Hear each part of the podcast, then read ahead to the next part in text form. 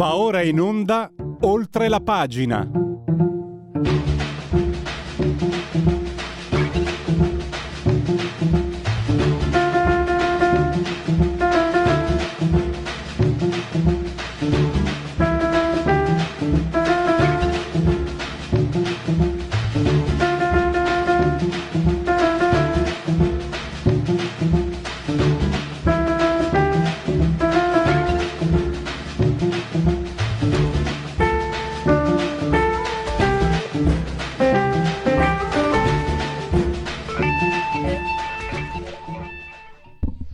Applausi alla sigla naturalmente arrivano subito, anzi no, non arrivano.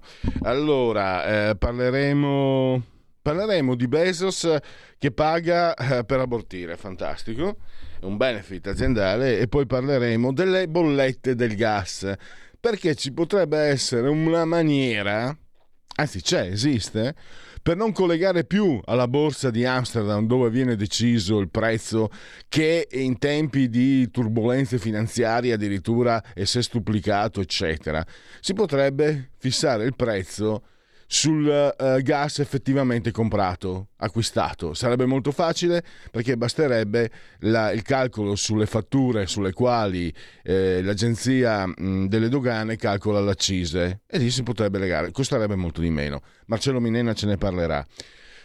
Tra poco, subito, con eh, eh, Francesco Anfossi di, di Famiglia Cristiana. Però prima dei convenevoli, anzi convenevoli formulaici li faremo dopo. Tanto c'è poi alle 11.35, vi ricordo Lega Liguria. Un pensiero della notte, eh, perché continuo ad andare a dormire tardissimo e purtroppo penso. Eh, calcolavo, ne ho parlato più volte, se ne è parlato anche qui a Radio Libertà, oltre la pagina sul fatto del potere d'acquisto. Con l'euro in Italia è diminuito del, il potere d'acquisto del 3% a fronte di un più 11 medio, in Francia addirittura 25. Però io ho fatto un conto poi questa notte e non è sbagliato il mio. E calcoliamo la differenza in Italia tra eh, il pubblico impiego e il privato, perché dai tempi di Cofferati, dunque Cofferati aveva una strategia precisa. Eh, aggiornava, diciamo, faceva firmare il contratto collettivo per il pubblico impiego e poi a ruota portava il privato. E lì eh, ha fa- questo fatto di, di Cofferati un grande leader sindacale, piace o dispiace. Quelli che sono venuti dopo invece no. E il, il pubblico impiego ha sempre portato a casa il suo, mentre nel privato siamo andati a rotoli. Quindi vuol dire che non è diminuito del 3% e basta il potere d'acquisto nel settore privato, ma molto molto di più. È un pensiero... Abbiamo l'ospite? Perfetto, è un pensiero della notte che, che volevo condividere con chi ci ascolta. Eh, ecco qua Francesco Anfossi, lo abbiamo in collegamento, vediamo anche un bellissimo orologio in primo piano, Francesco, congratulazioni per il gusto. Eh, mi piacciono gli orologi. Francesco, allora... Eh, Luigi, benvenuto nella, nella, cucina di Casa Anfossi. Eh. Scusate, ma oggi sono in smart working e mi devo collegare in remoto. Guarda, eh, spiritualmente sono lì a bere un caffè e a fumarmi la sigaretta. Ecco. E io mi fumo anche le sigarette, fumo, fumo le sigarette, spero no, che... Vorresti smettere eh, di fumare, quello ti fa male. Quello fa male. Ma ormai... Eh... Io ho messo a 38 anni.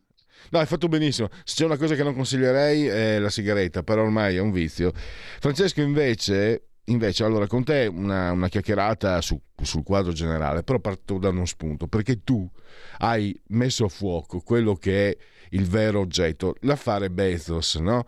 Eh, quanti sono? Sì. 4.000 dollari per chi abortisce, che sia ma- anche se un maschio, la moglie o la compagna abortisce, 4.000 dollari. Allora io credo sarebbe sbagliato parlare di aborto. Tra l'altro, credo lo disse Oriana Fallaci.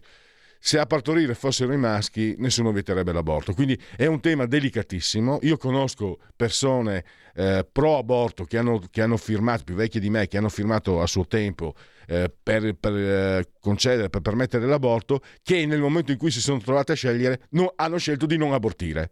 Quindi è un, è un tema complesso.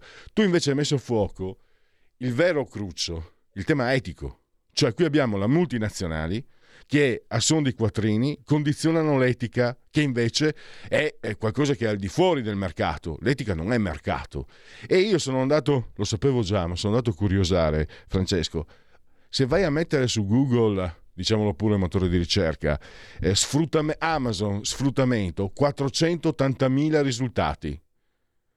Quindi questo è Bezos, questo è, quello, è chi paga eh, 4.000 dollari per chi abortisce in, in conflitto con la legge eh, della Corte Suprema americana che è andata a togliere... Che non c'è ancora, eh? a, a togliere, che non c'è ancora. Eh, che non c'è ancora che vuole... no, se vuoi, eh, Pierluigi, se mi permetti, io... Sì volentieri mi, mi, soffermo su questo tema, che è un, che è un tema che, che, mi sta molto a cuore. Allora, eh, scusami, Francesco, volevo, volevo, scusami, Francesco, Francesco, volevo solo chiarire. Io personalmente, sì. io, sono, io personalmente, sono, per il diritto di aborto. Personalmente, però, farei di tutto per, perché non si arrivasse a, a, a esplicare quel diritto. Questo è, mio, questo è per mettere no, le carte tua, sul tavolo. La tua posizione è la posizione di molti italiani, di, di, di molti americani, anche, eccetera, eccetera. Però ehm, va detto che spesso, in nome del, della riduzione del danno, come la chiamavano i radicali quando hanno hanno istituito il, quando hanno insomma, organizzato il referendum sull'aborto, eh, in nome della riduzione del danno si sono fatti milioni di aborti, quindi bisogna, secondo me è tempo di rivedere questa cosa, ma procedo con ordine. Allora, cominciamo a vedere quello che sta succedendo in America, che è una cosa molto importante sul piano dei diritti etici, e poi ti parlo anche di quello che sta facendo la, alcune multinazionali americane, no? al, al, di, là del giudizio sul, di cui parlavi tu. Allora, sta succedendo questo, che c'è una sentenza della Corte Suprema. Allora, dovete sapere che in America il diritto non è come quello italiano, c'è la cosiddetta common law. Quando la Corte Suprema emette una sentenza, quella sentenza diventa l'architrave di tutto un sistema giuridico, no? Quindi permette agli Stati federali di legiferare in base a quella sentenza. Allora, nel 1973 la Corte Suprema, i giudici della Corte Suprema sono, delle, delle, sono scelti dal, dal, governo attraverso anche una, un sistema di veti del Parlamento, del Campidoglio, quindi è un, un sistema complesso, però sono, hanno un orientamento che può essere repubblicano conservatore. In questo momento l'orientamento è a maggioranza conservatore, cioè repubblicano. Scusate, democratico repubblicano, repubblicano intendo conservatore. Mm. Allora cosa è successo? Tra l'altro sono personaggi importantissimi, di, di, di grande livello, vengono chiamati Justice, Justice Telemann, il Justice John, già, cioè hanno proprio la giustizia, seduta è no? rappresentano la giustizia. Comunico ai sensi dell'articolo 46 succede? Succede che... eh, No, no, c'è, c'è stato un, un, un, inghippo in regia. Prosegui pure, Francesco. Pronto? Sì, sì, sì c'è stata un sovra, una sovrapposizione tecnica, nessun problema. Ti, ti sentiamo bene. Non siamo rimasti, no, perché è importante spiegare queste no, cose. Eh, stavi spiega- che la Corte stavi... Suprema americana eh. Eh, che ha, ha rovesciato, ha annunciato, non è ancora stata fatta questa cosa uh-huh. la Corte Suprema americana che ha maggioranza conservatrice ha annunciato che capovolgerà completamente la sentenza del 1973, notate l'anno, quindi l'anno delle, delle, delle insomma, delle, delle, conquiste sociali, delle, delle grandi manifestazioni, de, insomma, anche controverse del 68, dei diritti eh, del, del, dell'emancipazione, del, del, femminismo, eccetera, eccetera. Insomma, c'era una sentenza del 1973, Roe versus Wade, che eh, legalizzava l'aborto sulla base di questa sentenza, sulla base dei diritti della common law, molti stati federali hanno eh, liberalizzato l'aborto. Mm. Ora cosa succede? Che l- il capovolgimento di questa sentenza eh, porterà al, al, fatto che ogni Stato federale può legiferare in maniera indipendente e 20 Stati, 20 Stati a maggioranza repubblicani, hanno annunciato che eh, istituiranno, legifereranno sul divieto di aborto. Mm? Il, lo stato più anti-abortista è il Kentucky, dove addirittura c'è una sola clinica e le donne che abortiscono vengono scortate perché hanno paura che vengano addirittura linciate dalla folla, una roba... Non, non è questo il modo per affrontare le, una questione così sensibile, però questo succede in America. Allora cosa succede? Succede che molte donne in Texas ce ne sono 4.000 all'anno dove ci sono molte restrizioni sull'aborto, cosa fanno? Per abortire eh, emigrano, vanno in uno stato dove lo, l'aborto è permesso.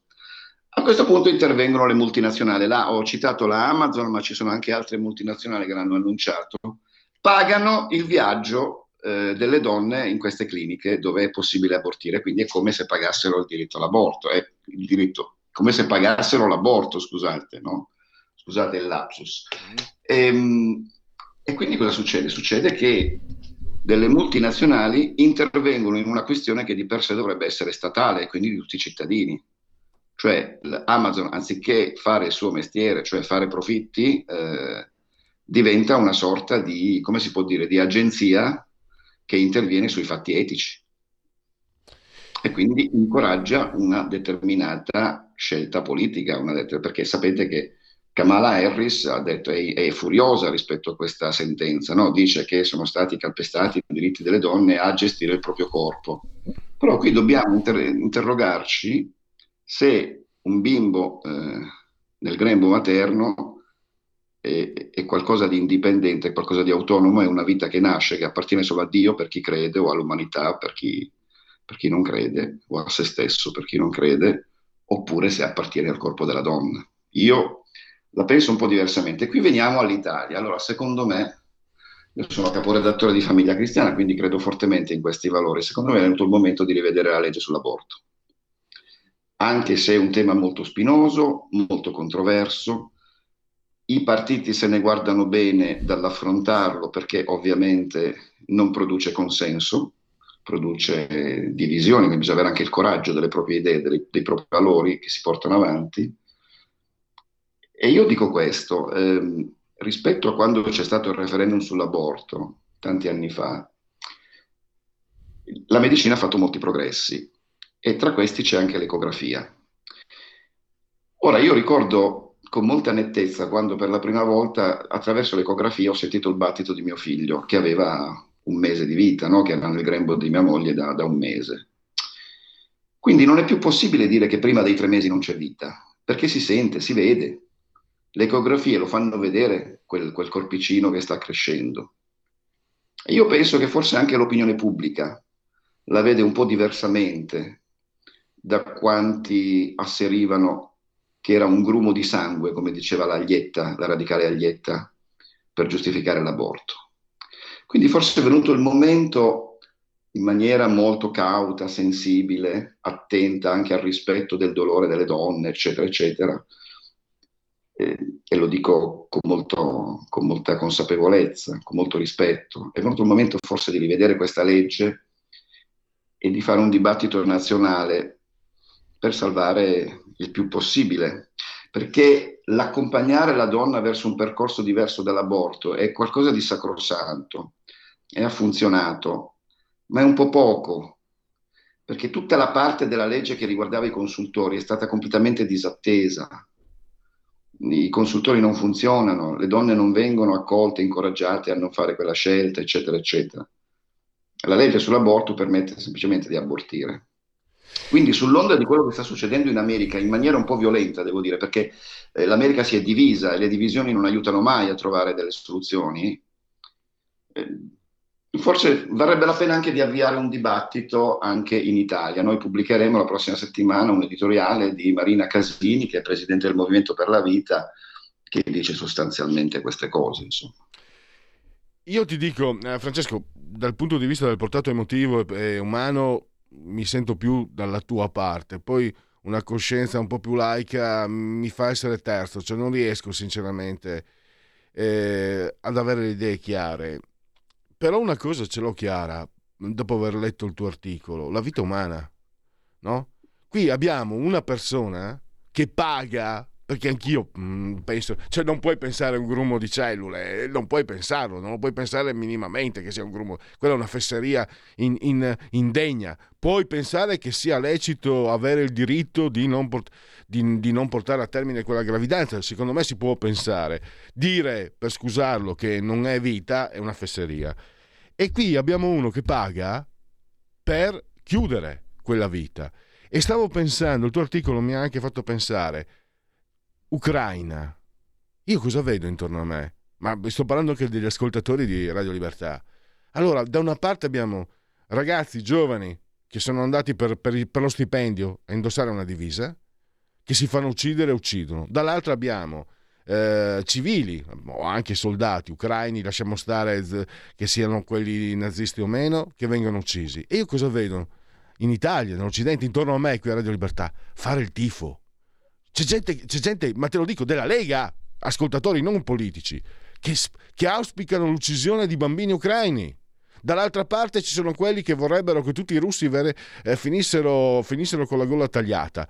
Allora forse eh, eh il tuo articolo mi ha anche ispirato in questo pensiero. Forse è in generale che si deve un po' rivedere il concetto del valore di vita umana. Perché anche tra il Ma popolo, guarda... cioè anche dal, voglio dire, dal basso, da, perché ho capito anch'io che il potere eh, può avere un certo tipo di gestione delle, delle, delle persone, perché il potere eh, deve, è autoreferenziale, deve sostenere se stesso, ma è dal basso. Cioè è, l'essere umano, nella, la gente comune che a questo punto mi sembra che se ne, se ne infischi della vita umana. Preferisce indossare la maglietta e fare il tifo. Ma vedi Pierluigi, eh, io e te siamo giornalisti, eh, a volte i giornalisti si interrogano sul motivo per cui hanno deciso di fare questo mestiere molto duro, molto difficile, soprattutto all'inizio, no? eccetera, eccetera. Ma io mi sono dato una risposta che è quella della difesa della vita umana. E secondo me anche tu la pensi alla, alla, alla, stessa maniera, cioè noi dobbiamo mettere in cima ai nostri valori, i nostri valori per i quali noi informiamo, commentiamo, analizziamo, critichiamo, polemizziamo, il valore della vita, in tutte le sue declinazioni. E questo è il motivo per cui io faccio il giornalista e lavoro a Famiglia Cristiana, io la penso così. E quindi è chiaro che dividersi come se fosse la finale di Coppa Italia eh, nel, nel, conflitto Italia è pr- prima che una cosa aberrante è una stupidaggine, no? Perché lì ci sono delle vite in gioco. Nell'acciaieria di Azovstal in questo momento c'è gente che sta per, me, per morire in diretta. E ci sono anche civili, se non, se non sbaglio, mi pare che non li hanno evacuati tutti. Ci sono anche bambini, sono morti 200 bambini. Noi abbiamo fatto un'inchiesta sui bambini ucraini. Tu devi sapere che su 7 milioni di bambini, di minori, 4 milioni e mezzo sono sfollati. Ma ti rendi conto? Cioè una tragedia che non c'è dai tempi della seconda guerra mondiale. Vuol dire che ci sono bambini che, con le madri, che la maggior parte per fortuna, che sono sfollati in Moldovia, in, eh, in, Polonia, negli altri centri di accoglienza. Alcuni che orfani vagano per il territorio in balia di chiunque, traffic- di chi vuole trafficare in esseri umani, di chi vuole avviarli alla prostituzione, di chi vuole sfruttarli dal punto di vista del lavoro minorile. È una tragedia senza fine. La tragedia ucraina, l'invasione russa dell'Ucraina è una tragedia senza fine che coinvolge soprattutto l'anello più debole della società, cioè i bambini che fino a qua posso dire una cosa, tu sei molto colto, quindi secondo no, me apprezzerai no, questa no, cosa. Non sono colto. Fino all'avvento del non, non, essere, non fare il modesto, insomma, fino all'avvento del cristianesimo, fino all'avvento di Gesù, fino al Vangelo, i bambini erano considerati sostanzialmente del, come si può dire, gen, delle cose o quasi. È stato col Vangelo che il bambino ha assunto la sua dimensione di dignità e di valore assoluto, di, di, di di valore primario, di, principio assoluto, insomma, se non, se non, diventerete come bambini non entrerete nel regno. Chi fa qualcosa ai bambini come se l'avesse fatto a me, dice Gesù Cristo, capisci? Prima non era così. Quindi noi dobbiamo interrogarci su queste cose e dobbiamo difendere il valore della vita, a cominciare dai bambini, anche nel, anche nel, feto, anche nel, nel grembo materno, sempre. Io credo che un buon giornalista debba fare questo al primo posto, altrimenti che giornalista eh, gli piace viaggiare, perché gli piace parlare, perché è curioso, perché è pettegolo, insomma sono motivazioni quantomeno superficiali, non credi? Ah beh, io sto scoprendo con l'età, eh, mi fa anche piacere avere posizioni, sai io non sono di, non, non ero mai, mai, stato comunista né fascista, però sai, sono sempre stato, mi considero un antidemocristiano naturale, invece scopro che la vedo completamente come te. E anzi mi, mi, ricordo benissimo una delle ultime interviste a Ida Magli eh, qui quando ci chiamavamo Radio Padania che proprio sottolineava io ogni giorno poi magari non siamo macchine cioè non riusciamo mm, dobbiamo anche lavorare no? io ogni giorno comunque faccio un mea culpa per non parlare dei bambini che spariscono bambini che finiscono eh, chissà dove eh, anzi lo sappiamo perché me ne sono occupato. E, tra l'altro, secondo me, appunto, la religione cristiana è fantastica, il bambino, no? il simbolo del bambino. Eh, dà, dà, la dimensione poi nel, che ti permette di ritrovare anche te stesso, di riconoscerti, perché sappiamo benissimo cosa eravamo quando eravamo bambini e, e questo è un fatto. Però ecco, allora lo chiedo a te, che, che sei più esperto, perché una società comunque che dovrebbe essere anche avanzata come la nostra non, mette, non ha uno spazio dedicato quotidianamente. Cioè, io se io ci penso, bambini che vengono presi e usati, traffico di organi, eh, di tutto, no? Eh, io capisco, io so perché magari ci sono certi meccanismi che fanno sì che non venga messo, diciamo, in prima pagina, cioè suppongo io. Però com'è possibile che ci sia tanta trascuratezza? Io nel mio piccolo, eh, nel mio piccolo cerco ogni giorno di fare in modo di, di, di, di, occuparmene per quel poco che posso fare io. Eh, però mi stupisco che, che, ci sia questa trascuratezza, che bambino, i bambini che spariscono non fanno notizia. Come non fanno notizia? Non poss- Al massimo i bambini fanno notizia quando vengono uccisi dai genitori, che è una cosa straziante incredibile. Però come non può fare notizia che i bambini spariscano? Ida Magli mi ricordo una, cioè una, una figura intellettuale per me, secondo me enorme, e aveva un trasporto eh, non so se ti era mai capitato di sentirla, lei era molto eh, lucida no? nel, nel, nelle sue esposizioni, ma io me la ricordo, era quasi, era quasi, aveva perso il controllo di sé, era commossa quando eh, insisteva su questo punto e si raccomandava qui quella volta con Radio Padania di parlarne il più possibile. Io nel mio piccolo me lo sono preso questo impegno con lei e con me stesso, non sempre riesco a mantenerlo, però eh, mi fa piacere avere, averti per... per ah, purtroppo è già passato il tempo. Una, una, tua riflessione finale, Francesco.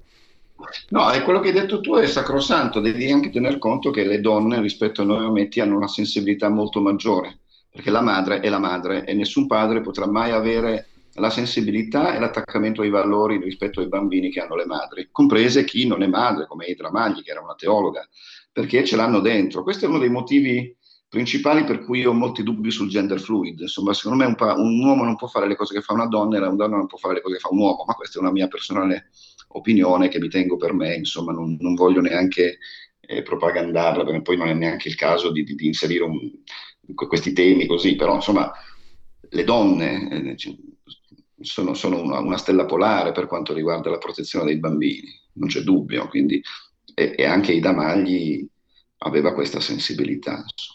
Spero che ne riparleremo. Assolutamente, assolutamente, assolutamente Francesco, eh, eh, e non solo perché mi sembra che abbiamo una certa identità di vedute, ma perché eh, mi sembra... Ma guarda, io adesso ti faccio vedere subito che non abbiamo un'identità di vedute, proprio per vedere che il nostro dibattito è aperto e franco, perché c'è una cosa, io ci ho fatto un libro su questo, che mi fa impazzire, che non mi fa dormire di notte.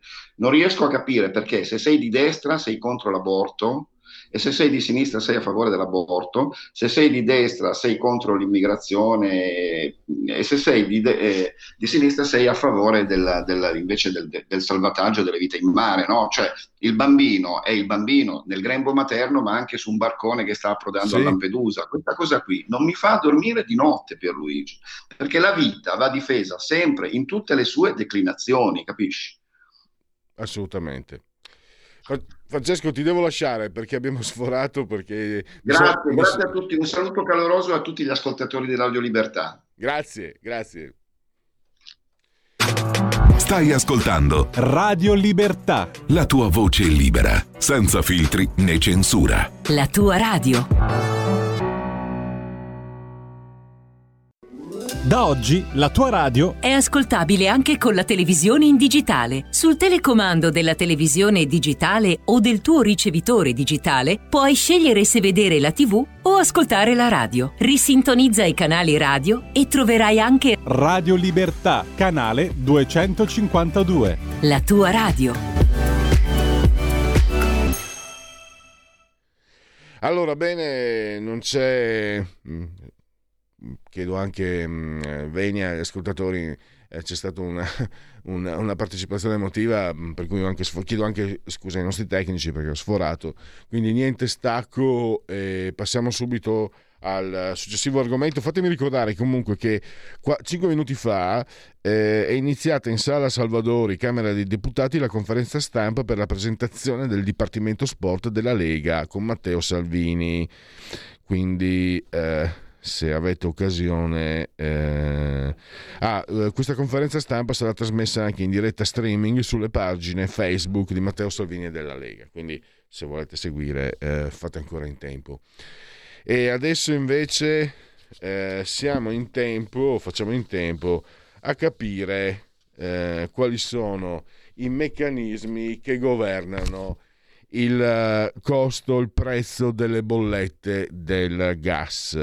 Il tutto ruota intorno alla borsa, ai future e abbiamo Marcello Minenna, lo conoscete, professore Labocconi, eh, editorialista di Il Sole 24 Ore, che è anche eh, direttore dell'Agenzia delle Dogane dei Monopoli. Ed è anche in questa veste che ha rivelato mm, qualche tempo fa quale potrebbe essere veramente un riferimento per eh, calmierare eh, il prezzo del gas. Innanzitutto fatemi dare il benvenuto al dottor Minenna, al professor Minenna. Grazie per essere qui con noi, professore. Ma sempre grazie a voi per il gradito invito. Allora, eh, lo spunto è collegare il prezzo del gas al mercato reale e scollegarlo, eh, diciamo, a quello che è il mercato finanziario, che, come lei ha esposto molto bene, secondo me, essendo legato a delle turbulenze, lei ha detto una cosa che, che chiarisce molto, professore, secondo me. Eh, in termini di una situazione di normalità, il, il, mercato finanziario ha una sua funzione, tant'è che fino al marzo del 2021 il prezzo diciamo, della, della, borsa di Amsterdam sul gas e il prezzo del mercato reale erano uguali. Poi quando sono state, imme, eh, sono state in, in, sì, immesse grandi quantitativi fluidità di denaro per far fronte al, al post-Covid, Naturalmente ci sono state delle turbulenze e questo ha portato a, addirittura ad avere questa divergenza. Eh, era triplicato a dicembre e credo che adesso sei, sia sei volte tanto. E lei ha anche indicato quale potrebbe essere una strada eh, da percorrere per riportare la situazione alla, alla realtà delle cose e, e a fare anche molto bene alle tasche di noi consumatori. Prego, professore. Eh, sì, eh, diciamo che il Title Transfer Facility eh, è un mercato di riferimento in Olanda per lo scambio del gas naturale e tre, tra i più grandi è liquidi. Eh, liquidi vuol dire dove i prezzi hanno la loro affidabilità.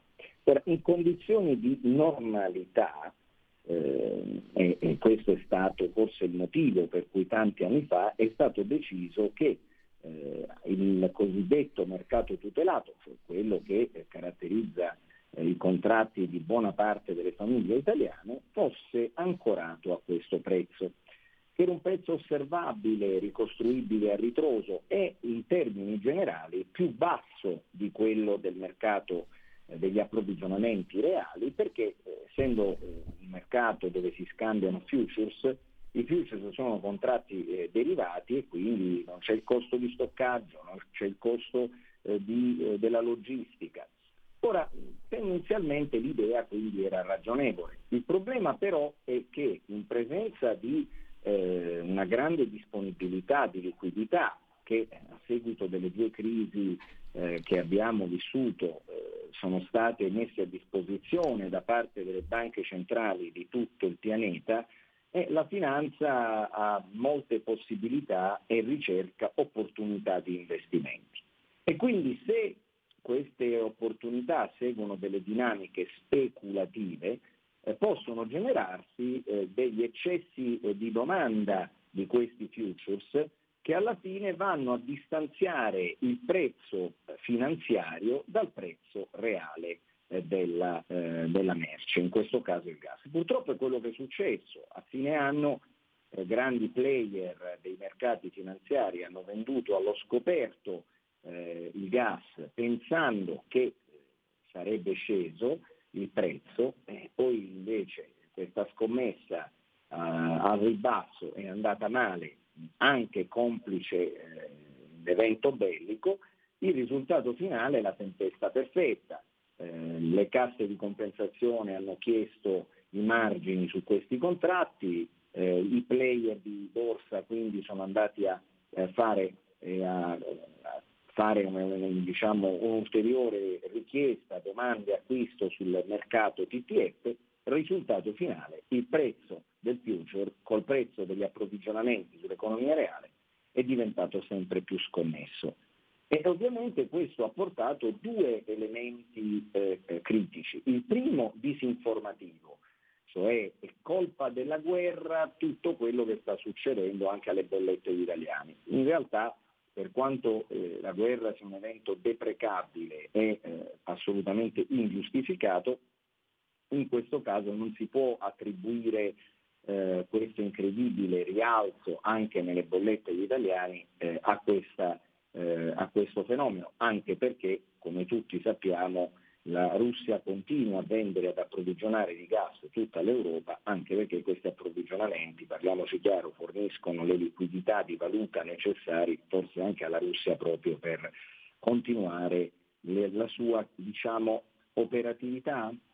Il tema quindi diventa come eh, risolvere questa criticità indotta, indotta, dalle speculazioni e indotta anche dal, da questo evento eh, anomalo a dir poco della guerra. La soluzione è quella di ritornare all'economia reale. Ora, tanti anni fa eh, non era facile, c'erano dei problemi tecnologici, di, data, di gestione dei dati informatici, eh, di aggiornamento degli stessi. Oggi siamo nel 2022, beh, effettivamente i dati degli approvvigionamenti che passano attraverso le dichiarazioni doganali sono più fruibili, più precisi, più puntuali e quindi si potrebbe ancorare il mercato tutelato a questi indicatori. E in questa direzione e prospettiva alla fine eh, si sta muovendo anche la nuova regolamentazione nazionale. Il rischio era pericoloso, era di buttare via il bambino con l'acqua sporca e quindi di dire poiché il mercato tutelato non ha funzionato, senza vedere perché però non,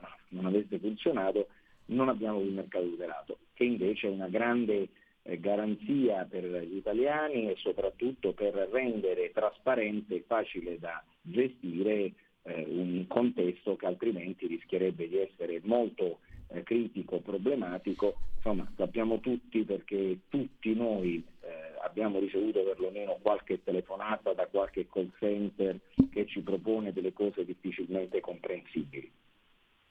Eh, adesso il passaggio successivo, perché appunto eh, tramite l'agenzia delle dogane si può, mh, grazie anche all'informatizzazione, si può avere proprio eh, la, la, foto in tempo reale no? del, del, gas effettivamente consumato e poi lì fissare il parametro per la bolletta. So che c'è un passaggio parlamentare che, che mi sembra sia stato portato, anzi ho letto che è stato portato avanti dai senatori del, dei 5 Stelle.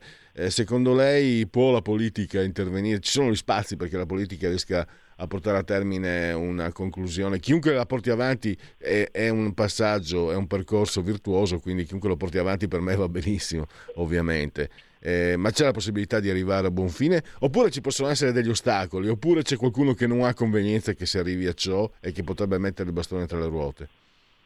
Ah, guardi, eh, il signor Ministro della Transizione Ecologica Roberto Cingolani tempo fa in Parlamento ha reso noto dei contatti con l'Agenzia delle Accise, Dogane e Monopoli proprio per comprendere e mettere in cantiere delle, delle soluzioni evolutive.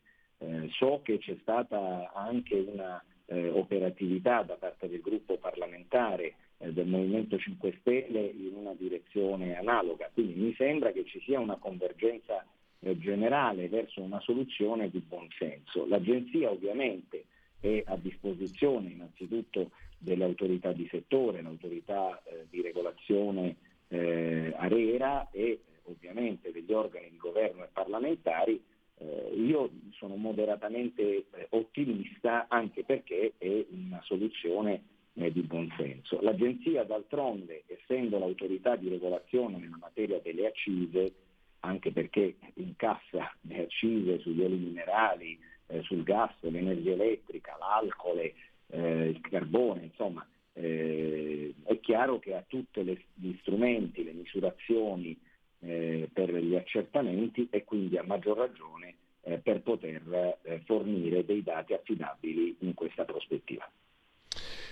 Direi che eh, so che, che, il professor Minena è molto impegnato, eh, direi che per il momento possiamo concludere. Noi cercheremo di seguire, eh, professore, il più vicino, possibile, più vicino possibile perché eh, per una volta si tratta anche di qualcosa di, di, di positivo, non da riportare. Parlo per quanto mi riguarda perché ormai da anni mi sembra di portare solo notizie negative a chi ascolta, ma non è colpa mia, è che è quello che, che offre il mercato dell'informazione. Invece questo può essere davvero un punto positivo. Potrebbe, ecco professore, un'ultima domanda, potrebbe eh, rappresentare anche un precedente per avere un rapporto diverso tra economia reale e mercati della finanza? Beh, non vi è dubbio, non vi è dubbio. Orientare eh, centinaia di migliaia di contratti eh, su prezzi collegati all'approvvigionamento reale eh, certamente agevolerebbe anche la finanza a comportarsi magari ogni tanto in maniera un po' meno speculativa e opportunistica, ma su questo molto spetta alle autorità di regolazione e di vigilanza. Benissimo, allora ringrazio ancora il professor Marcello Minenna e a risentirci a presto e grazie davvero per la sua disponibilità. Sempre con piacere eh, con la vostra radio e con i vostri audioascoltatori. A presto. Ehm, dunque, proseguiamo, eh, ve lo ricordo, oggi dopo le 11.30 mm, il collegamento consueto di ogni eh, giovedì con eh, la Lega Liguria. Eh, fammi leggere un sondaggio, Giulio, poi partiamo, anzi due, un sondaggio in Istat e poi abbiamo, mm, dobbiamo assolutamente assolvere il compito del Segui la Lega. Allora, mettiamo in condivisione Ipsos, eh, committente ITV Movie, eh, è giusto che l'Italia e la Nato continuino a inviare armamenti all'Ucraina? Sì, il 41%, no il 46%, non sa il 13%. Eh, giunti a questa fase del conflitto, si deve a tutti i costi trovare un modo di arrivare a una trattativa con Putin la Russia, lo pensa il 62%. Bisogna prima sconfiggere militarmente la Russia di Putin per poi aprire una trattativa al 26%, non sa il 12%. Il, eh, gli Stati Uniti eh, vanno avanti a testa bassa, l'Italia e l'Unione Europea dovrebbero differenziarsi da loro, lo pensa il 56% degli intervistati. Stanno difendendo la democrazia e l'Europa, è la strada giusta per affrontare Putin, lo pensa il 26%, non ha idea 18%. E infine è opportuno che Svezia e Finlandia entrino al più presto nella Nato, sì il 44%, no il 33%, non sa il 23%. Togli la condivisione e andiamo col dato Istat eh, sull'economia e poi segui la Lega. Dunque, nota mensile sull'andamento dell'economia italiana, la crescita acquisita per l'anno corrente è del 2,2%, a maggio si è registrata una stabilizzazione della produzione industriale che ha segnato nel primo trimestre un calo congiunturale dello 0,9%. Ma possiamo chiudere perché questo conferma in, in, le note Istat che avevamo già letto eh, erano diverse, non erano le stesse, ma già, le, eh, già eh, viste ieri. E quindi possiamo passare serenamente a Segui la Lega. Segui la Lega è una trasmissione realizzata in convenzione con La Lega per Salvini Premier. Segui la Lega prima che marcianamente la Lega segua te o pellegrinamente seguisca te. Legaonline.it, eh, scritto legaonline.it, molte cose si possono fare, per esempio iscriversi alla Lega Salvini Premier, 10 euro che si possono versare anche tramite PayPal senza nemmeno vi sia la necessità che siate iscritti a PayPal. Il codice fiscale e gli altri dati e quindi vi verrà recapitata la maggiore per via postale la Lega, la tessera Lega Salvini Premier, addirittura la Lega un po' troppo la tessera Lega Salvini Premier. Poi il 2 per 1000 D43 il codice per la Lega, D di Domodossola, 4 il voto in matematica, 3 il numero perfetto, D43. E poi gli appuntamenti con gli esponenti politici della Lega, gli appuntamenti ovviamente radio, televisivi. Dunque, eh, oggi siamo il, il Dodis di Zoibe allora, eh, vediamo. Ecco qua, il 13 domani all'alba alle 9.10 l'appuntamento con il ministro per le disabilità Erika Stefani a Isoradio 9.10.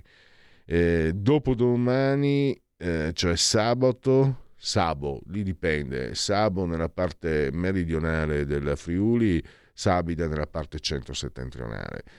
Pensate quanto è decisivo conoscere queste differenze eh, linguistiche e semantiche e lessicali. Alle 7.05 Francesca Gerardi a 7 giorni Rai 1.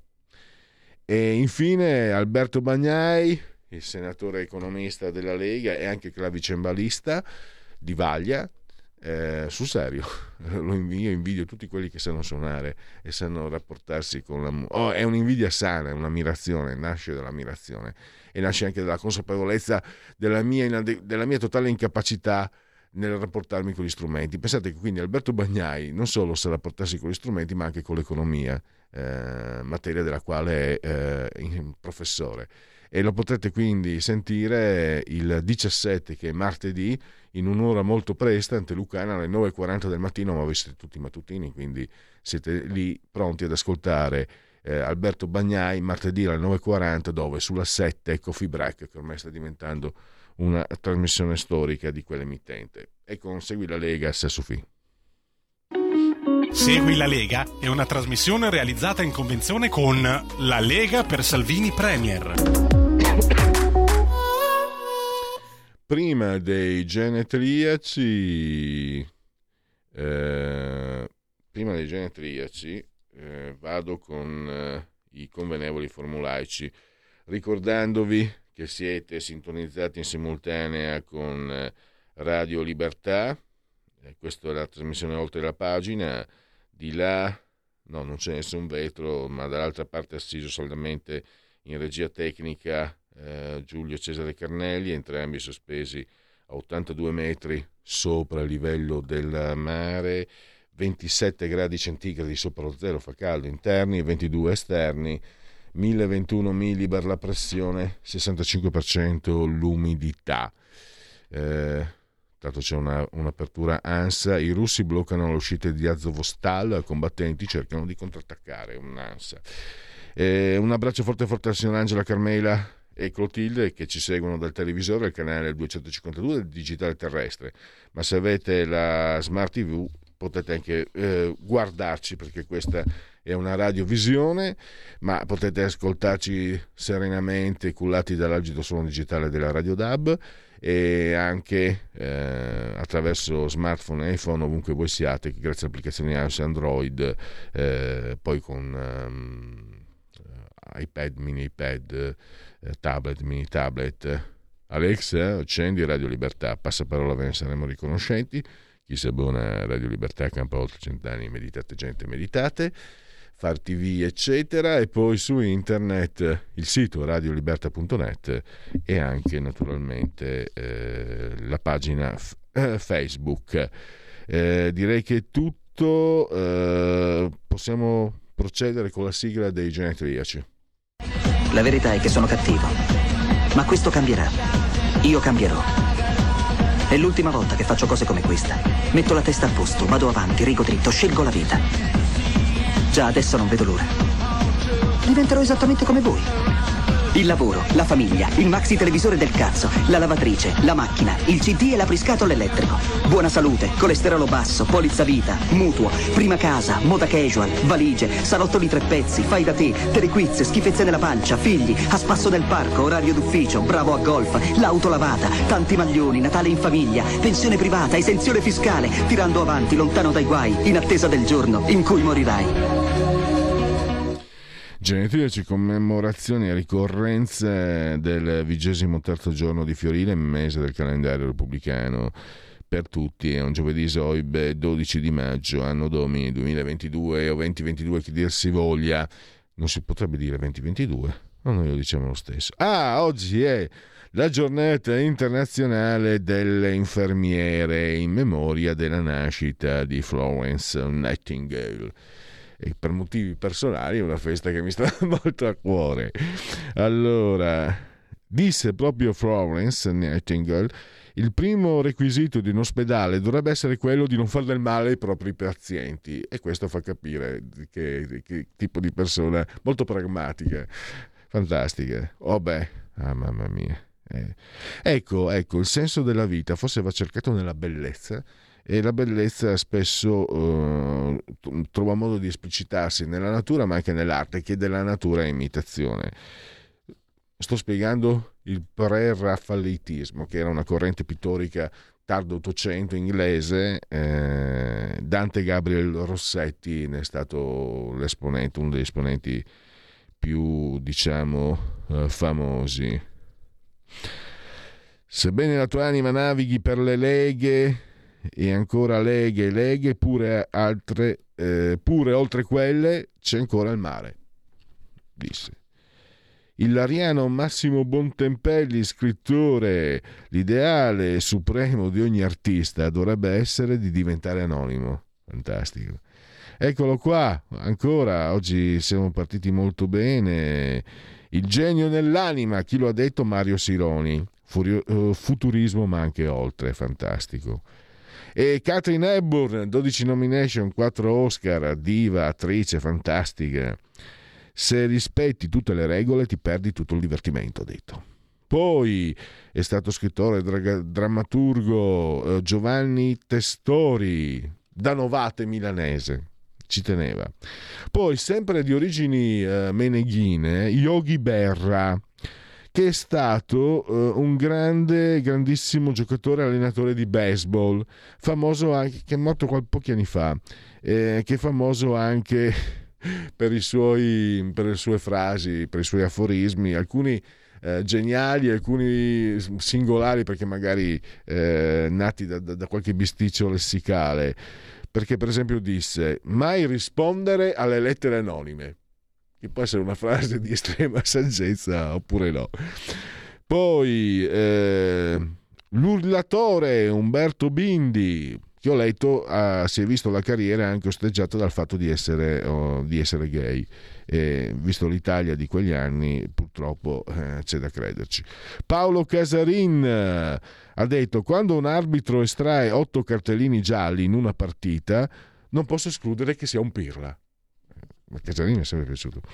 E poi, poi chiudo con, uh, con uh, un uh, soggetto, Giulio, che sicuramente conosci e ti piace. 100.000 violoncelli, Italo Ianne, Donna di Cuore, di Cuori, Ubaldo Lai, il tenente Sheridan. Zenek Zeman che ha detto Mourinho è un grandissimo comunicatore che nasconde bene la propria mediocrità come allenatore. Mamma mia, parole grosse. Bruce Brooksteiner eh, alla conquista del West, Gabriel Byrne, I soliti sospetti, eh, un film degli anni 90. Um, i lobbisti sono i nuovi dittatori. Poi, oh, chiudiamo. Tu l'hai visto, I soliti sospetti? Eh, allora, c'è una scena nella quale c'è il riconoscimento dietro il vetro, nel quale si mettono tutti a ridere. Allora, so, sai che ci sono i, i segreti, eccetera. Pare che si siano tutti messi a ridere perché uno degli attori ha fatto quello che ha fatto Biden con la Camilla Parker Bowles. E poi quella abbia... scena Benicio del Toro mi è sempre ah. proprio piaciuto. Ah sì. Eh, Kim Grace, che è stata protagonista in film che il nostro Giulio come me ha visto e apprezzato moltissimo come Manhunter, Frammenti di un omicidio, anche Brasil. E poi Evaristo Beccalossi, gioia di noi interisti.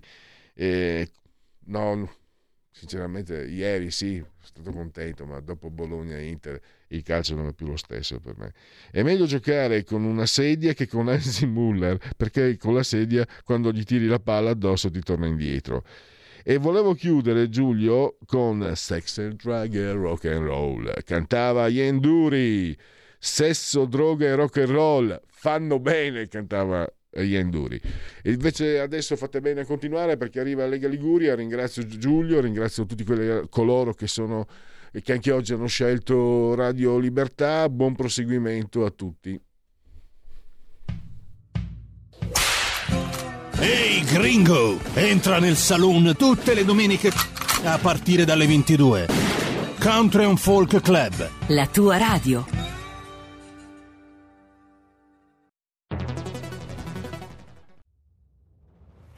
Chiediamo meno sbarchi, più sicurezza, più assunzioni per le forze di polizia. Scrivi il codice D43 nella dichiarazione dei redditi. Destina il 2 per 1000 del tuo IRPEF alla Lega. Il tuo sostegno vale 2 per 1000. Messaggio autogestito Lega per Salvini Premier. Stai ascoltando Radio Libertà. La tua voce libera, senza filtri né censura. La tua radio.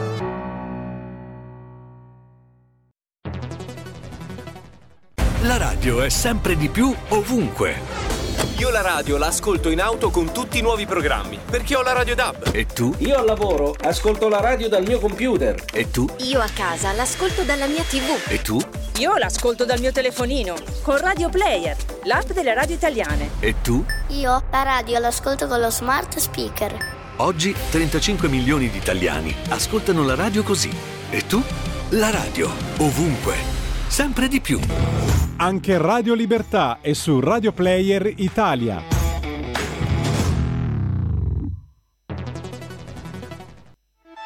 Stai ascoltando Radio Libertà, la tua voce libera, senza filtri né censure, la tua radio.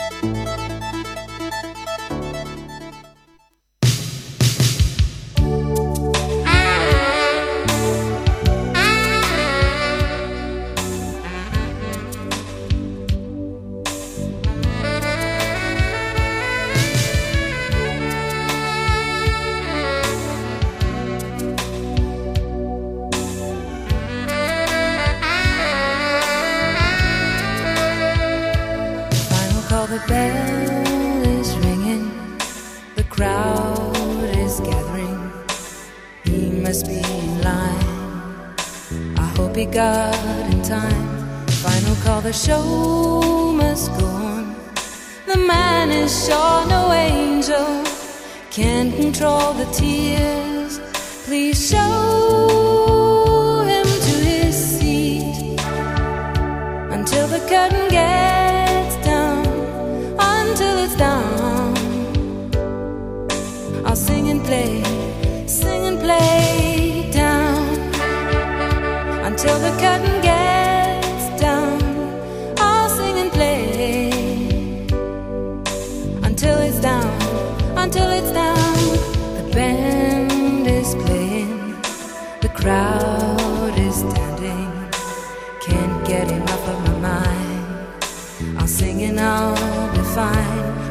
should give up drinking. Lies go for an angel, can't control the tears. Please show.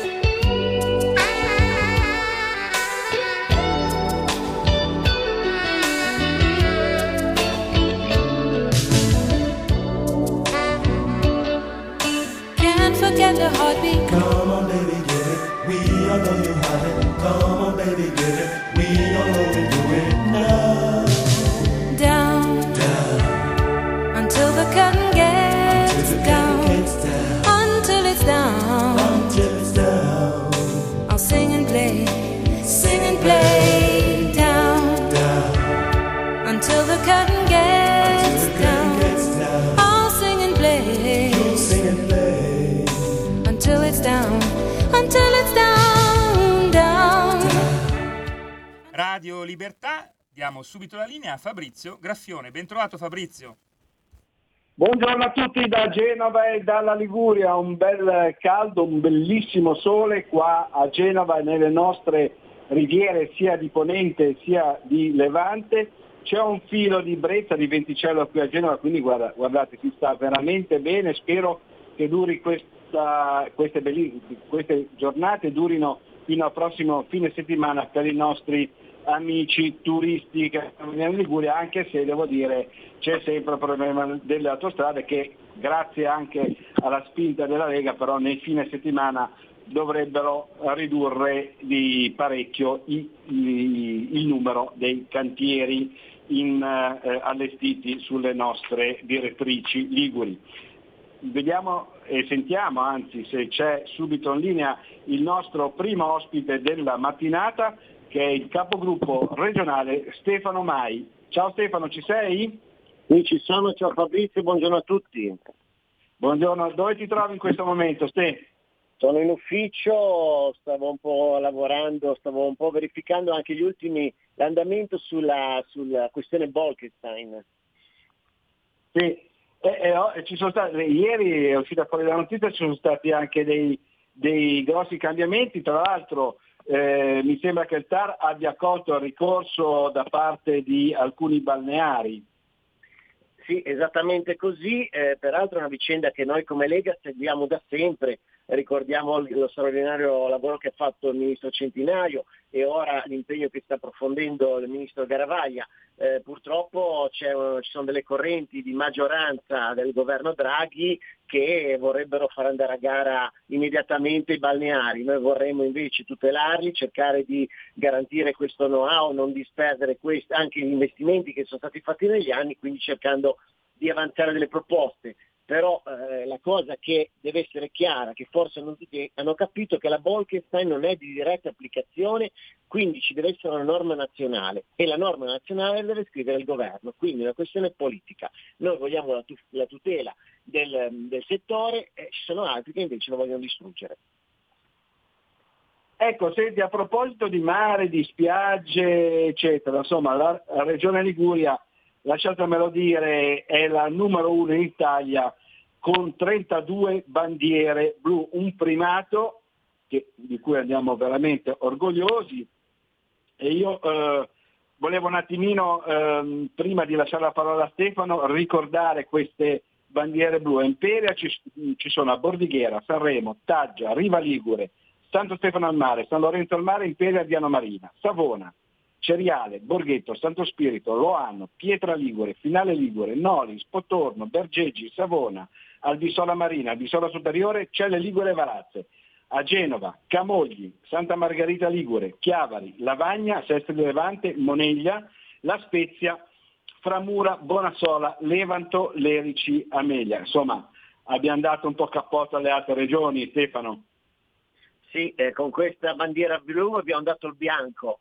No, nel senso che noi, eh, insomma, mh, mm, eh, per, eh, questo è il tredicesimo anno, bisogna ricordarlo che siamo ehm, quella, la regione che ha più bandiere blu, quindi è motivo di orgoglio. Peraltro la provincia di Savona, dalla quale io provengo, è quella che ne ha più di tutte in assoluto, ne ha 13 eh, e quindi per me è un doppio motivo di orgoglio. Ovviamente va dato atto alle amministrazioni pubbliche, ma anche ai, ai nostri imprenditori di insomma, una corretta gestione delle nostre spiagge e, e, ne parlavamo prima, è giusto cercare di lavorare affinché questo, questo, eh, tutto quello che è stato fatto negli anni non si disperda. Quindi io sono veramente molto orgoglioso, è un grande segnale, oltre che eh, un, un riconoscimento di avere un mare pulito e questo ovviamente influenza anche il mercato del pesce perché eh, anche qui ribadiamo i nostri pescatori portano ogni giorno sulle tavole nonostante le tante restrizioni di questa Unione Europea eh, del pesce freschissimo e buonissimo di altissima qualità.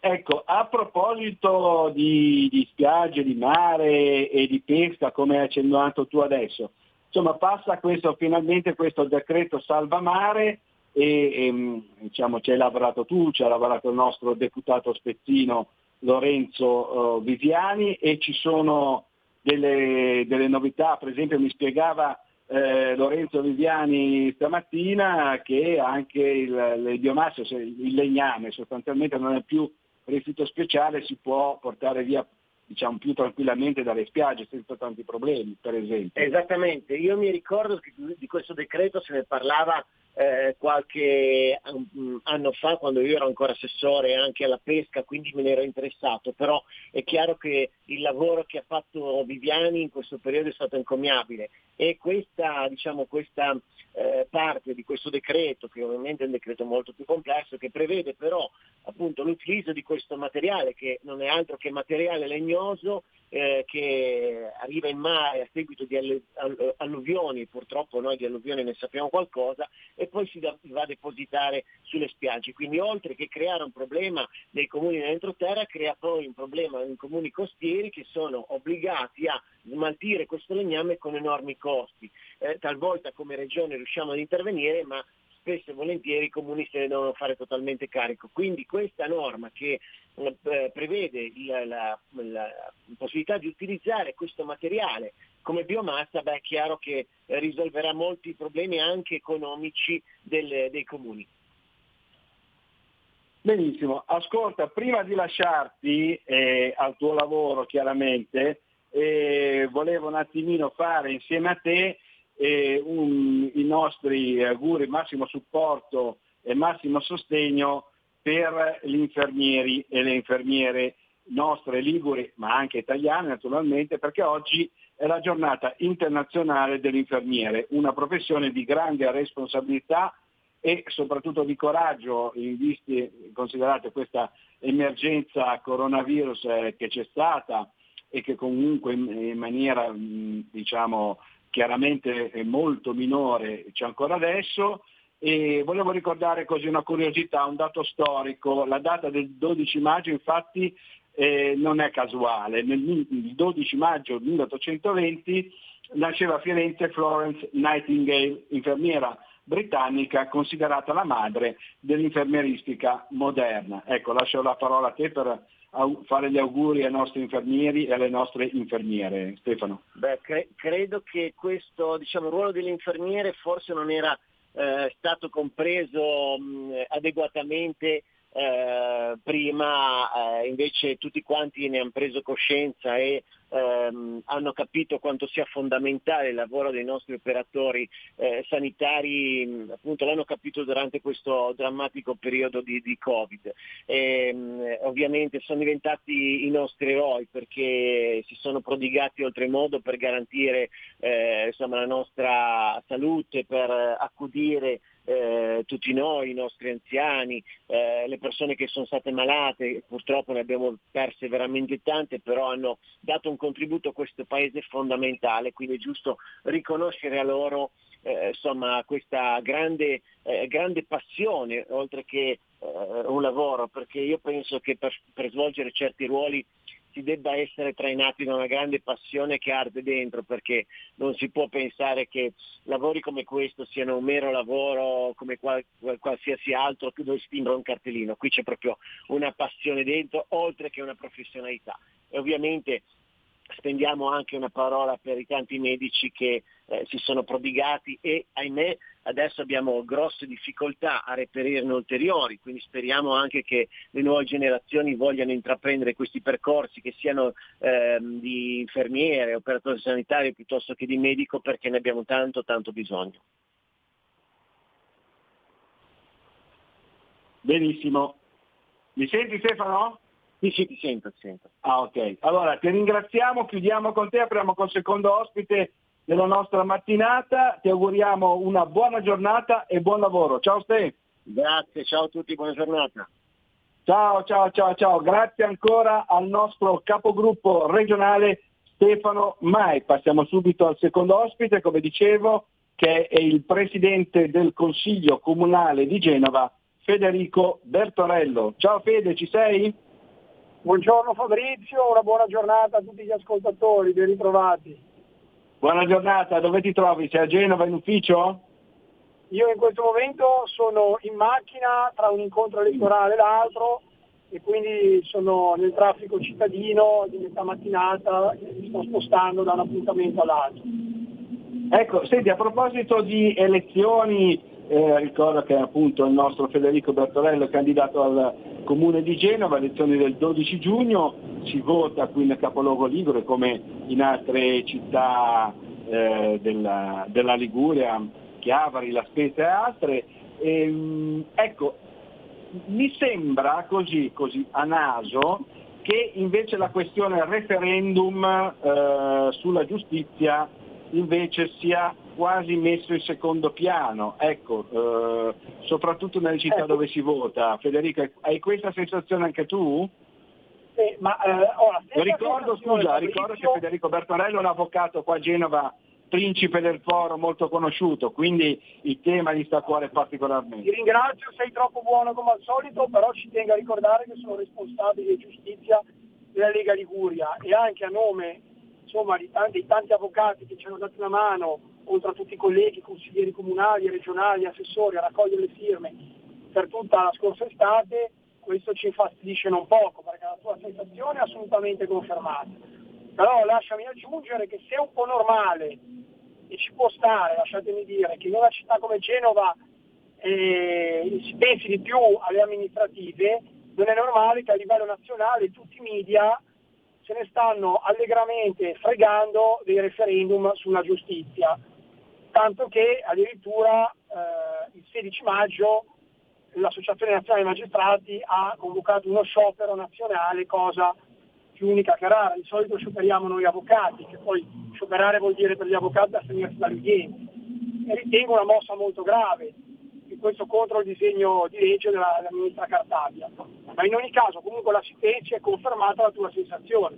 Ne abbiamo parlato anche con eh, il giornalista Sallusti, Alessandro Sallusti e il dottor Palamara, che sono venuti a presentare il loro libro non più tardi, due settimane fa a Genova, come ci sia una totale indifferenza mediatica eh, in Italia, perché se è vero che a Genova, Chiavari, Spezia e, e altre città, Renzano, si vota, è vero che Milano, Roma, Torino non si vota e quindi come dire ci si potrebbe concentrare su questi referendum e non lo si sta facendo a livello mediatico e devo dire neanche gli altri partiti del centrodestra stanno collaborando e bene ha fatto Roberto Calderoli a uscire sui giornali nazionali due giorni fa lamentando queste indifferenze. Ma tra l'altro io volevo anche fare una riflessione con te, perché mi ricordo i banchetti della Lega, almeno qui a Genova, in centro città, che eh, venivano a firmare i banchetti per il referendum sulla giustizia eh, anche tante persone che dicevano di votare eh, diciamo centro-sinistra, addirittura a sinistra. Ecco, quindi, Esattamente, dire, non... questo lo posso confermare. Eh, ecco, vero... è, veramente strano, è giusto quello che secondo me è una giusta osservazione quella che hai fatto tu, ehm, sul fatto che effettivamente dal punto di vista mediatico non c'è questa risonanza sul referendum. Ecco.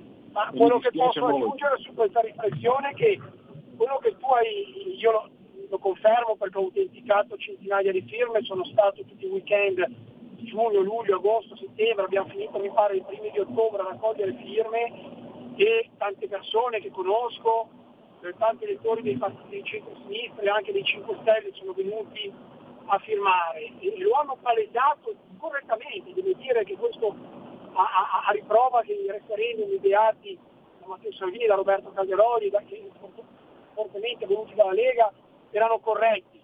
Però lamenta anche evidenzia, sicuramente questo che stai dicendo te, questo che stiamo raccontando agli ascoltatori, uno scollamento della politica nazionale rispetto al sentimento dei cittadini, che è la cosa più assurda che la politica locale e la rappresentante dei cittadini eh, eh, voglio sottolineare, perché la politica nazionale tutta in questo momento dimostra, chiaramente la Lega non ha colpe perché è l'unica a fare campagna referendaria, questo scollamento evidente tra i sentimenti dei cittadini che sono corsi e hanno fatto code sotto il sole per firmare nei gazebo di tutta Italia della Lega con l'aiuto dei radicali e in parte degli avvocati penalisti sensibili al tema, solo in parte perché non si sono spesi in maniera organica ma solo così, e questo lo dico con una punta un po' polemica, solamente con, eh, così a spot, qui a Genova l'hanno fatta, visti anche i buoni rapporti costruiti con la Camera Penale e i penalisti locali. Però questo scollamento è triste perché se la gente firma i referendum sono, sono l'unico istituto di democrazia diretta, è un peccato che non siano che, che insomma la, la, politica e anche i media non li cavalchino, ecco. o comunque no, non, non li sponsorizzino affinché il popolo decida, i cittadini decidano in un senso o nell'altro. Certo, allora passiamo da una tematica che riguarda eh, chiaramente Genova ma anche le altre città italiane, il paese intero, ossia quello del referendum sulla giustizia, a una di Genova e cambiamo veramente pagina. Allora, arriverà il Giro d'Italia a Genova dopo tanti anni, arrivo via 20 settembre, e, insomma una, un'occasione importante per la nostra città, Federico.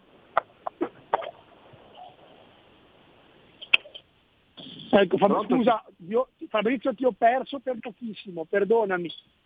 No, dicevo, eh, cambiamo pagina. Italia Riva, sì. cambiamo pagina e passiamo su, su, Genova, dicevo, il Giro d'Italia finalmente dopo tanti anni arriva nella nostra città, un'occasione per eh, il capoluogo Ligure e volevo appunto un commento da te su questo fatto.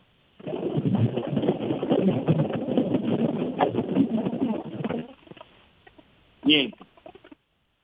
Abbiamo perso Federico Bertorello e allora ce ne parleremo, io lo dico, eh, lo, lo dico io, questo, questo, è una cosa importante per Genova, ma però ne, ne riparleremo, facciamo così, ne riparliamo giovedì prossimo perché ci sarà ancora tempo. Passiamo al nostro terzo ospite, direi a questo punto della mattinata, che è il consigliere comunale e vice capogruppo della Lega in comune a Genova, Davide Rossi. Intanto salutiamo il nostro presidente del Consiglio Comunale, Federico Bertorello, che evidentemente ha avuto dei problemi di connessione telefonica. Sentiamo dalla regia se è pronto Davide Rossi. Ci sei Davide? Eccomi qua, buongiorno a tutti. Buongiorno no, Fabrizio. Davide, dove, dove ti trovi in questo momento? Abbiamo poco fa finito il giro insieme al sindaco Bucci per le vie di San Pier d'Arena, incontrando i cittadini, i commercianti, le associazioni, è stato un bel giro molto importante che ci ha dato una dimensione reale del, del, rapporto che i cittadini hanno col sindaco, che non esistono depositi chimici, non esistono le bufale raccontate dalla sinistra, la gente è contenta di come ha amministrato il sindaco, di come ha amministrato la Lega e quindi la risposta è stata molto positiva. Ecco, ricordiamo anche, eh, tu sei candidato al Consiglio Comunale, ma eh, nel, nel, centro, nel centro-est, no, cioè centro-ovest, Scusami. Esatto, municipio centro-ovest abbiamo un candidato c'è Lega. Il, c'è il candidato presidente al municipio che è il nostro Fabrizio Radi, giusto? Assolutamente, esatto, ed era anche lui insieme a me a fare questo giro, molto, molto apprezzata anche lui e la risposta è stata senz'altro positiva ed è anche stata una cosa bella perché farsi vedere dalla gente dopo due anni e passa di pandemia sicuramente fa bene, abbiamo un po' riassaporato anche questa cosa non più tardi di due giorni fa appunto con il giro organizzato sempre a San Pier d'Arena da me e da Radi con eh, il vice ministro, il sottosegretario Nicola Moltieni e anche questo è stato appunto un tema legato poi alle politiche della sicurezza che i cittadini ci hanno riconosciuto, l'implementazione delle telecamere, poi ne parleremo magari tra poco. Eh no, ne parliamo subito, invece perché il tempo è tiranno, stiamo eh, per concludere il nostro tempo a disposizione. Dicevo, le telecamere sono aumentate a San Pedro, ma sono aumentate anche in Valpolcevera, mi sembra. Assolutamente sì, fanno parte di, del proseguo del, del pacchetto diciamo, di finanziamenti, 2,3 milioni di euro che eh, attraverso il decreto Salvini vedranno eh, potenziata diciamo, la videosorveglianza di Piazza Pallavicini, Piazza Risotto, San Quirico, Piazza Petrella, la stazione della metro di Brin, sempre teatro di spaccio e di cattive frequentazioni e sicuramente saranno un supporto valido anche eh, per la polizia locale per fare in modo appunto che si possa intervenire in maniera celere nel, dove, dove, appunto ci sono questi episodi di microcriminalità che per, per, il cittadino medio nella percezione è macrocriminalità purtroppo e eh, parliamo appunto tra l'altro dove sono state installate vi è, vi è, un aumento della percezione di sicurezza quasi del 60%, parliamo comunque di ehm, 2,3 milioni di euro per la sicurezza che verranno stanziate anche nel 2022 e che permetteranno anche di avere un supporto investigativo fondamentale anche per andare a capire quelle situazioni che molto spesso vengono denunciate, ma in altri quartieri dove appunto questo eh, lavoro non è stato fatto, ma che andremo a implementare anche lì, eh, sicuramente fanno in modo appunto di facilitare il lavoro del, dell'investigazione, della polizia locale, delle forze di polizia. È fondamentale perché insieme anche all'illuminazione che andremo a potenziare anche in questi quartieri, dare delle risposte. Dove non c'è illuminazione purtroppo attecchisce il degrado e la microcriminalità e noi dobbiamo fermare questo. Ecco, io eh, volevo fare un commento su quello che hai detto poc'anzi e secondo me hai detto una cosa veramente a parte giusta ma molto corretta. Non si tratta di microcriminalità ma di macrocriminalità e se vogliamo diciamo criminalità e basta perché effettivamente quei reati che alcuni magistrati definiscono eh, reati bagatellari, secondo me bagatellari non lo sono e non sono Condivido. bagatelle perché un reato è sempre un reato dal furto allo scippo, eh, alla molestia, eccetera.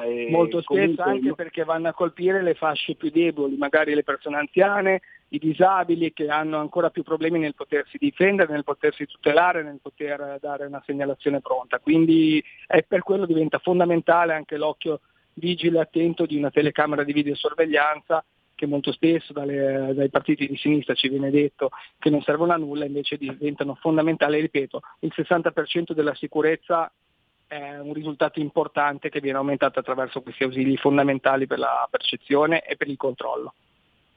Benissimo, ti ringraziamo, ti auguriamo buona giornata e buon lavoro. Ciao Davide. Grazie, grazie a voi. Grazie ancora al nostro consigliere comunale e vice capogruppo della Lega in comune a Genova, Davide Rossi e da Genova e dalla Liguria per il momento è tutto, linea a Milano da Fabrizio Graffione.